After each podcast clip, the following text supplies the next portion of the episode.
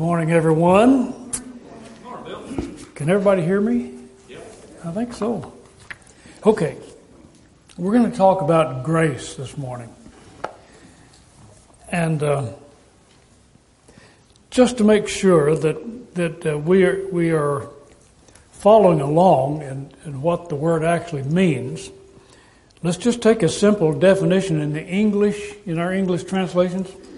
The word grace simply means favor.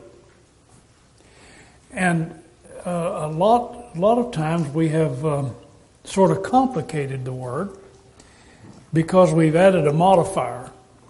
And the modifier is that we say that grace is unmerited favor. Now, that's not found in any translation or in any definition of grace. It's not an un- unmerited favor. Now, God's love is unmerited. But God's grace, we cannot say, basically, that it's unmerited favor. But it is favor. And we all know, most of us know, what it means to be favored. Some parents have a favorite child. We have favorite meals. We know what it means to favor something, and we know what it means to favor for someone to favor someone else. And so when we're talking about God's grace, we're talking about Him favoring someone, having a favorite. Let's look at uh, the first time this word is found in the Bible. It's found in uh, Genesis chapter 6 at verse 8, where the text says, And Noah found grace in the sight of the Lord. That's a, you know, that's a, I don't know whether you heard it or not, but that's a, that's a catchy song sung by the Statler brothers. Noah found grace in the sight of the Lord. What it's saying is that Noah could see, apparently, and know that God favored him. Now, we, again, when we look at this, we, we know that before it says this in verse 8, it, it talks about all of mankind having become evil in their hearts. And God has decided to destroy the whole world, but He's going to save one man. And our, our, our question is, why is He going to save Noah? And uh, the answer generally is, well, that's unmerited favor. He just picked Noah out of the whole world and said, I'm going to save this guy. Well, that's not correct. Noah found favor in the sight of the Lord. He found grace in the sight of the Lord because he was a man of faith. So in, in the book of Hebrews, in chapter 11 and verse 7, it says, By faith, Noah, being warned of God of things not seen as yet, moved with fear, prepared an ark to the saving of his house, by the which he condemned the world and became heir of the righteousness which is by faith. So Noah wasn't just picked out indiscriminately without merit because God favored him. It was because Noah had faith in God. And so God favored Noah. He found grace in his sight. Noah was also said to be a preacher of righteousness. So not only did Noah believe in God, he was trying to tell other people about God. He was telling people, announcing to people that God is, and that God is good, and that God is righteous, and that people ought to bend their will to the will of God. He's called that in, in 2 Peter chapter 2 at verse 5. And it says, God saved Noah, the eighth person, a preacher of righteousness, bringing in the flood upon the world of the ungodly. Another text in 1 Peter chapter 3, verse 18 through 21, which a lot of people struggle with, it says, Jesus went and preached to the spirits which were in prison. Basically, Jesus was speaking by the Holy Spirit through Noah to people before the flood. Noah was the guy who was telling people about God and telling people about the righteousness of God. Okay, we know what grace is it's favor. And the question is, uh, how does God favor us? Now, if you if you've grown up in a family where you feel like your mother or daddy loved your other other kids, your other brothers and sisters more than they loved you, you're talking about this idea of favor or grace. When we read the Old Testament and we read about the term grace, it's actually a word that's usually used in this phrase grace in the sight of the Lord or grace in the eyes of the Lord. Okay. We know if someone feels favorable toward us by looking at them and by them looking at us. We can actually see it, can't we? And we can see it, let's say our parents had a favorite child, we can usually see that in their eyes when they address that child. And we can see when people have a favorite friend. What is it? What's the term? BFF in, in uh, computer language? Best friends forever. Well, you can hear it in their voice and you can see it in their eyes. When you see a crowd and the best friend forever shows up, you can see it in the eyes of the person. They favor that individual. We're going to take a look at the Old Testament in, in an example to see if we can sort out this idea of why God favors individuals, certain individuals. Why does He show them favor? Now, we're not talking about unmerited favor because the Bible doesn't speak in those terms. We're talking about favor. And there's a reason why God favors some and He doesn't favor others.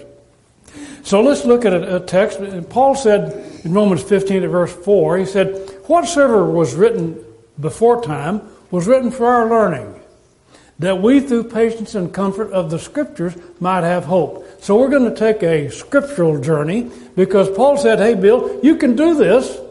You can go back to the Old Testament and use an example to show us what we're talking about. So let's take the example of uh, uh, twin boys in the Old Testament. It's a great story. It's a story uh, about uh, Jacob and Esau. They were the twin sons of Isaac and Rebekah. And the text is found, if you can read it if you like, from Genesis 25 through Genesis 34. But we're not going to read the whole text. Let me just tell you the story, and I think I'm addressing people who have probably read this story. Jacob and Esau were twins. Isaac was the son of Abraham, and God had selected Abraham because Abraham was a man of faith. And God said, I'm going to bless you. And I'm going to bless those that come in contact with you, and I'm going to bless you exceedingly. I'm going to bless your family, and I'm going to bless all the nations through you. Now, what God was talking about at that point was He's going to make sure that Abraham is going to be well taken care of, and all of his children are going to be well taken care of. And then eventually, all the world would be blessed, well taken care of by God. Initially, he started out with the business of taking care of them physically. If, if you've read the Old Testament, you've, you've, it doesn't really highlight it, but, but you do run across uh, the idea that Abraham became, because he was in God's favor, and because God said, I will bless you, he became an extremely powerful and wealthy man. Obscenely wealthy in his day. He just had, he just had everything he touched turned to gold. Abraham, God was blessing Abraham, and everybody around him recognized that's what's going on. That Abraham, God favors Abraham. And the, the catcher is that God told Abraham that he would do the same thing with his offspring. Now, we usually, if our kids get anything, we have to will it to them. They have to go through a court of law or go through the legal documentation in order for them to inherit what we have. But this was not what was going on at that time when God said, I will bless you. They were passing that blessing, that physical blessing on from generation to generation from the Abraham to start with to his eldest son, and then to his son's eldest son, then their eldest son on down the line, and it became apparent that this was what was going on. So here was Isaac, and Isaac has, was prospering after Abraham died. Isaac was prospering, and he got into the land of the Philistines, got mixed up with the Philistines up north of Israel. And Abimelech recognized, Abimelech wanted to kind of hold Isaac in his own territory because Abimelech recognized that everything that Isaac touched was turning to gold. And he didn't want Isaac to leave his area because everything was going well. And the text, one of the texts says in chapter 26 of, of uh, Genesis, one of the texts says that God increased Isaac's belongings by 100 fold. A hundred times over what he had. He increased it. Can you imagine if a person goes out to plant seed that God says, I'm going to increase it, whatever you do this year, I'll increase it by 100. Well, no wonder then the, the boys, when they came along, wanted to get that blessing from their father. So here's Jacob and Esau. They're being born of Isaac. And when, when they were born, Esau was first. So he should have gotten that birthright. So he should have been the one that was going to be obscenely wealthy and, and taken care of. But when he was born, Jacob had a hold of his heel when they came out of the womb. And Jacob had a hold of it. And that was sort of a portent that things are going to change. When the boys were growing up, they were different. They were twins, but they didn't look alike. Esau was red and hairy, the Bible says. And Jacob was sort of smooth. And as they grew up, Isaac inclined toward Esau. He liked him, he was his favorite. Rebecca had Jacob is his favorite, her favorite. So the, the boys were sort of at odds with one another. And along, during the period of their life as they grew up, Esau became a hunter and a man of the wild, and he, he, uh, he, he got into his father's favor by bringing wild game to him and cooking the meat the way his father liked it. But Rebecca still was inclined toward uh, Jacob. On one occasion, Esau encountered Jacob, and Esau had spent too much time in the wilderness, and when he came back, he was starving. He was hungry. And he came into the area where Jacob was, and these were grown boys, grown men, probably in their 30s. And he wanted some food from Jacob. And Jacob used that opportunity and said, Okay, I'll, I'll give you what you want, but you have to sell me your birthright.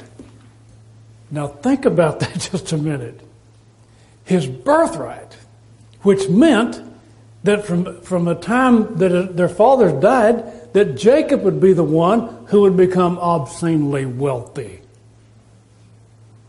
Well, Esau didn't, didn't care about it. He said, okay, I'll sell it. Give me something to eat. And so that's, that's what the Bible tells us about in Hebrews uh, chapter 12, verse 16 17. It says, Lest there be any fornicator or profane person as Esau who for one morsel of meat sold his birthright. For you know how that afterward he would have inherited the blessing, he was rejected, for he found no place of repentance, though he sought it carefully with tears. What happened was that through a little bit of manipulation, Jacob was actually able to get Isaac to pass the blessing on to him. And Esau didn't get it, but when Esau found out that it went went to Jacob, then he came back to Isaac and he wanted he, he wanted some blessings. And Isaac blessed him to some degree, but he didn't give him this particular blessing. That didn't set well with Esau. So Esau decided he was going to kill Jacob. Brothers. Cain and Abel, sort of. So Esau going to kill him. Rebecca found out about it, and she took Jacob aside and said, Listen, you're going to have to get out of town because your brother's going to kill you. So Jacob took off, and Rebecca said, "Go, go, go north. Go north and go up, go up by where my brother lives, and go go to his house, Laban, in Padanaram." So Jacob took off, and he went up to his uncle's house, and there he found a young lady. And the, the, you know, this story has got a lot of twists and turns to it. He found a young woman he fell in love with, and her name was Rebecca. And so he went to Laban and he said, I've got to have this girl. Can I? And he said, Okay, you worked for me for seven years and you can have her for your wife. Great. So all, he went to work. Seven years later, the time came. He was supposed to get Rebecca, and instead of going into the marriage tent, Laban sent Leah. And when Jacob found out about it. He said, Hey, I, I, I, bargained for Rebecca. And Laban said, Well, it's not right in our culture for the younger to marry before the elder. So if you want Rebecca, you're going to have to work another seven years. Which he did. Happily, he did. And so he married Rebecca, and he had Leah and Rebecca, and they began to have children, and pretty soon, uh, Jacob said, I got to go home. I've got to get out of here. And what was happening was that the whole countryside, because Jacob was there, was prospering. Everything was going well. And it was going well because Jacob was there and God's blessing was upon him. This was understood. Matter of fact, Laban said uh, to him when, when Jacob got ready to go and took off, and then Laban tried to chase him down, and, and Jacob took all of his flocks and his wives and his children, and he, he was going south. And Laban caught up with him, and, and Laban said, Hey, you, you can't leave me. It says, Laban said, uh, If I found favor, if I found grace in your eyes, he's looking at Jacob now and he's saying, Have I found grace in your eyes? Am I, have I have favor? He said, If I've found grace in your eyes, stay, don't leave. Because he said, I have learned by experience that the Lord has blessed me for your sake. So he didn't want him to leave. Now, Jacob had done some manipulation along that line, and he finally got loose. And on his way home, it dawned on him that he, when he was going home, it dawned on him that he might run across his brother Esau. Oops. Was Esau still mad at Jacob? I would assume that he was. And Jacob assumed that he was. So Jacob took some messengers and he said, Go ahead of me, and if you run into Esau, see if you can find grace in his eyes, favor in his eyes. Look at his eyes and see how he looks. Basically, is what he's telling him.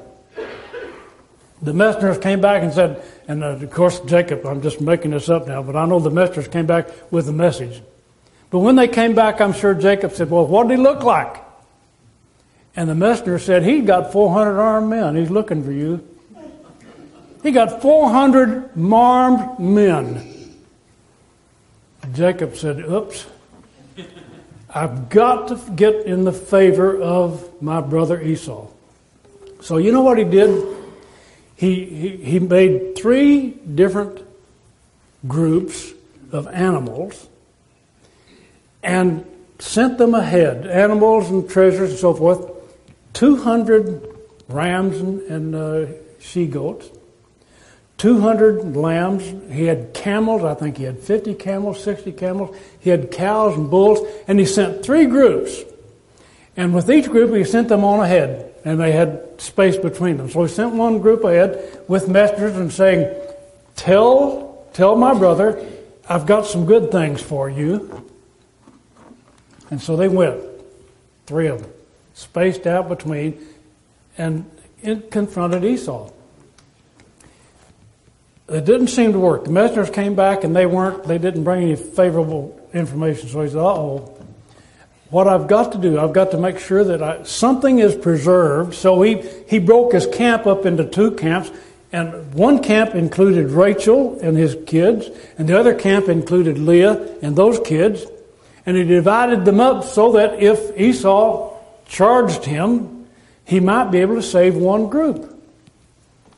Now you ask yourself, well, what, what did he want? He wanted to find grace, favor in the eyes of his brother. So when he finally confronted Esau, you know what Esau's question was? He said, Hey, what's all this about? But what's going on? And Jacob said, I, I was looking for favor. I sent these gifts. And he said, I don't need your gifts. I've got plenty myself. So, all of that for nothing. So Esau said, Come on home with me. And Jacob, he decided maybe better not. So he went on south and tried to get as far away from Esau as he could. But the idea was, he kept asking the question, Can I find grace in your sight? Can I find favor in your eyes? Let's look at another situation.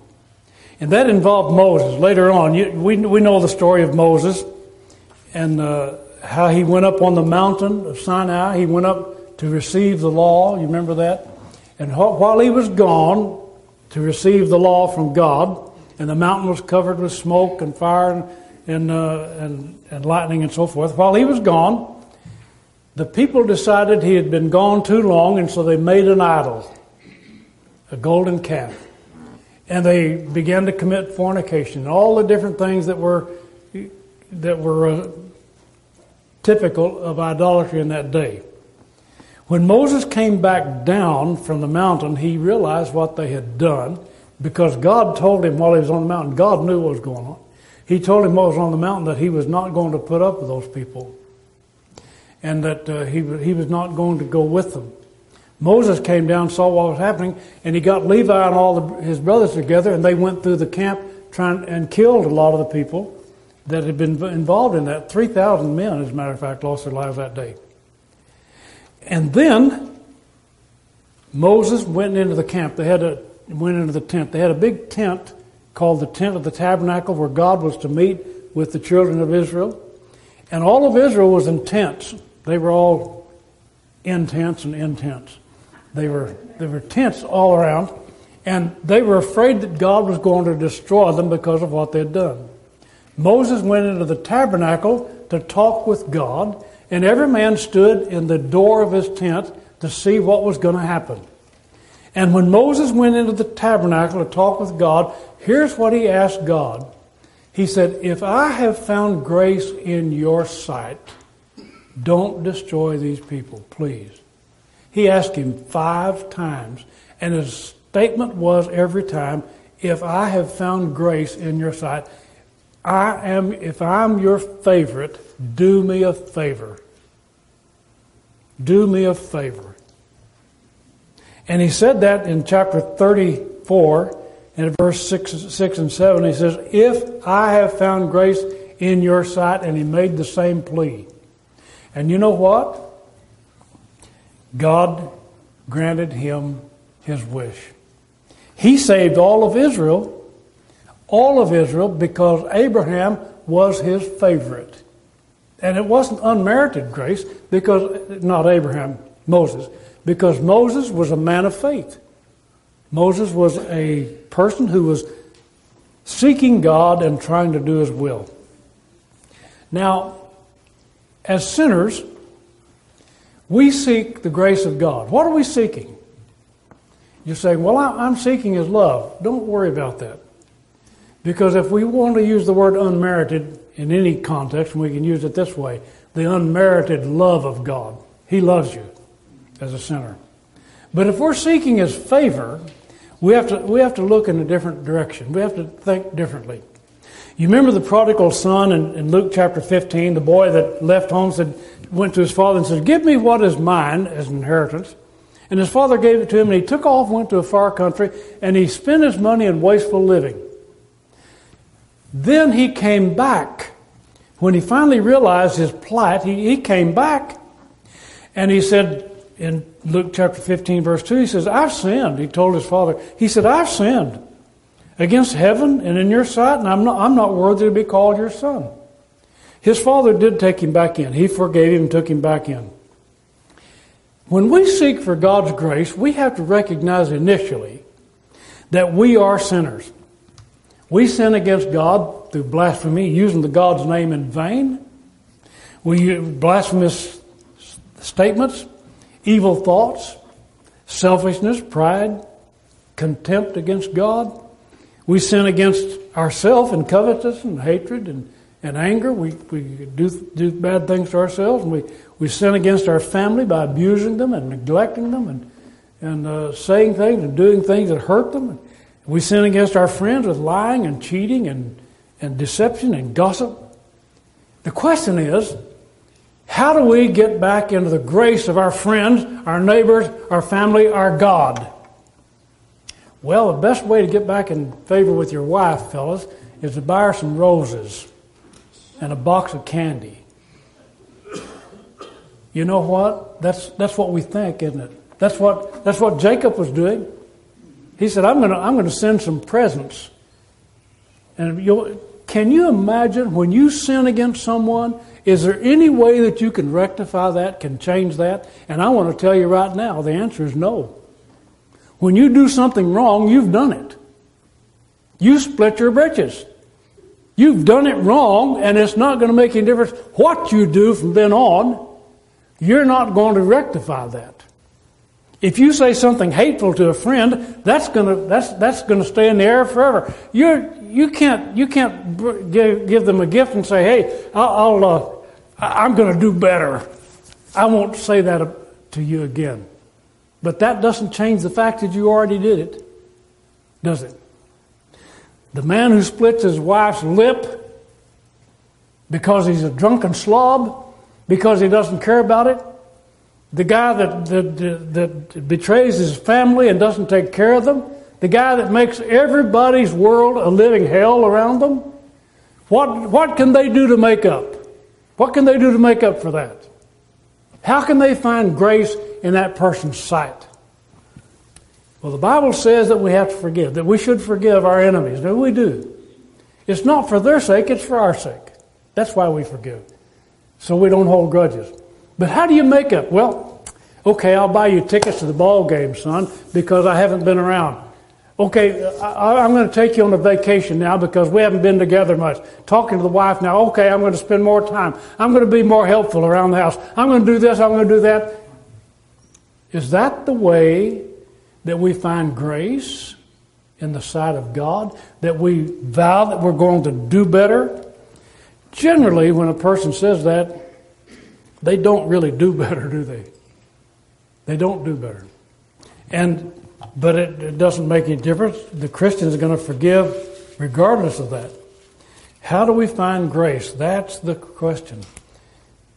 Grace is found in the eyes of Jesus. Now, if you want grace, if you want God to favor you, if I if my son wants me to favor him, he's going to have to behave himself in such a way that I will favor him. Is that correct? I can't just dispense favor. I don't. You don't either. Nobody does. The husband who's abused his wife, he wants to be forgiven. He wants, he wants grace. How can he get it? By gifts, by flowers, by candy, by promises.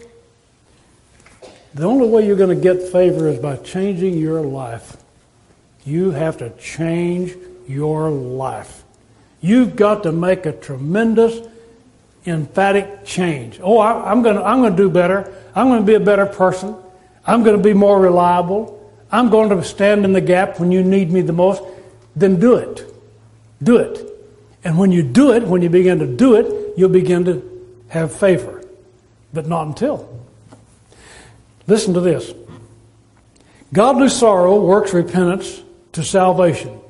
Not to be repented of, but the sorrow of this world works death.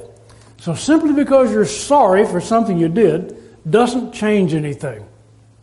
Every prisoner in the prison systems will tell you they're sorry. They're sorry they got caught, basically. They're sorry that things are not going well. They're sorry that they hurt everybody. But that doesn't mean that they've changed. Recidivism in our prison systems is an all time high. They're going to go out and do it again. Why? Because they haven't changed. You have to make a change. And the first change that comes is through repentance. But we can't expect to find favor in the eyes of the Lord while we're falling down drunk. It's not going to happen. We're not going to find favor in the Lord while we're wallowing around in pornography or trailing our vices behind us in a little red wagon like we have personal toys to take with us. Jesus does not look with favor upon those who will not abandon their sins.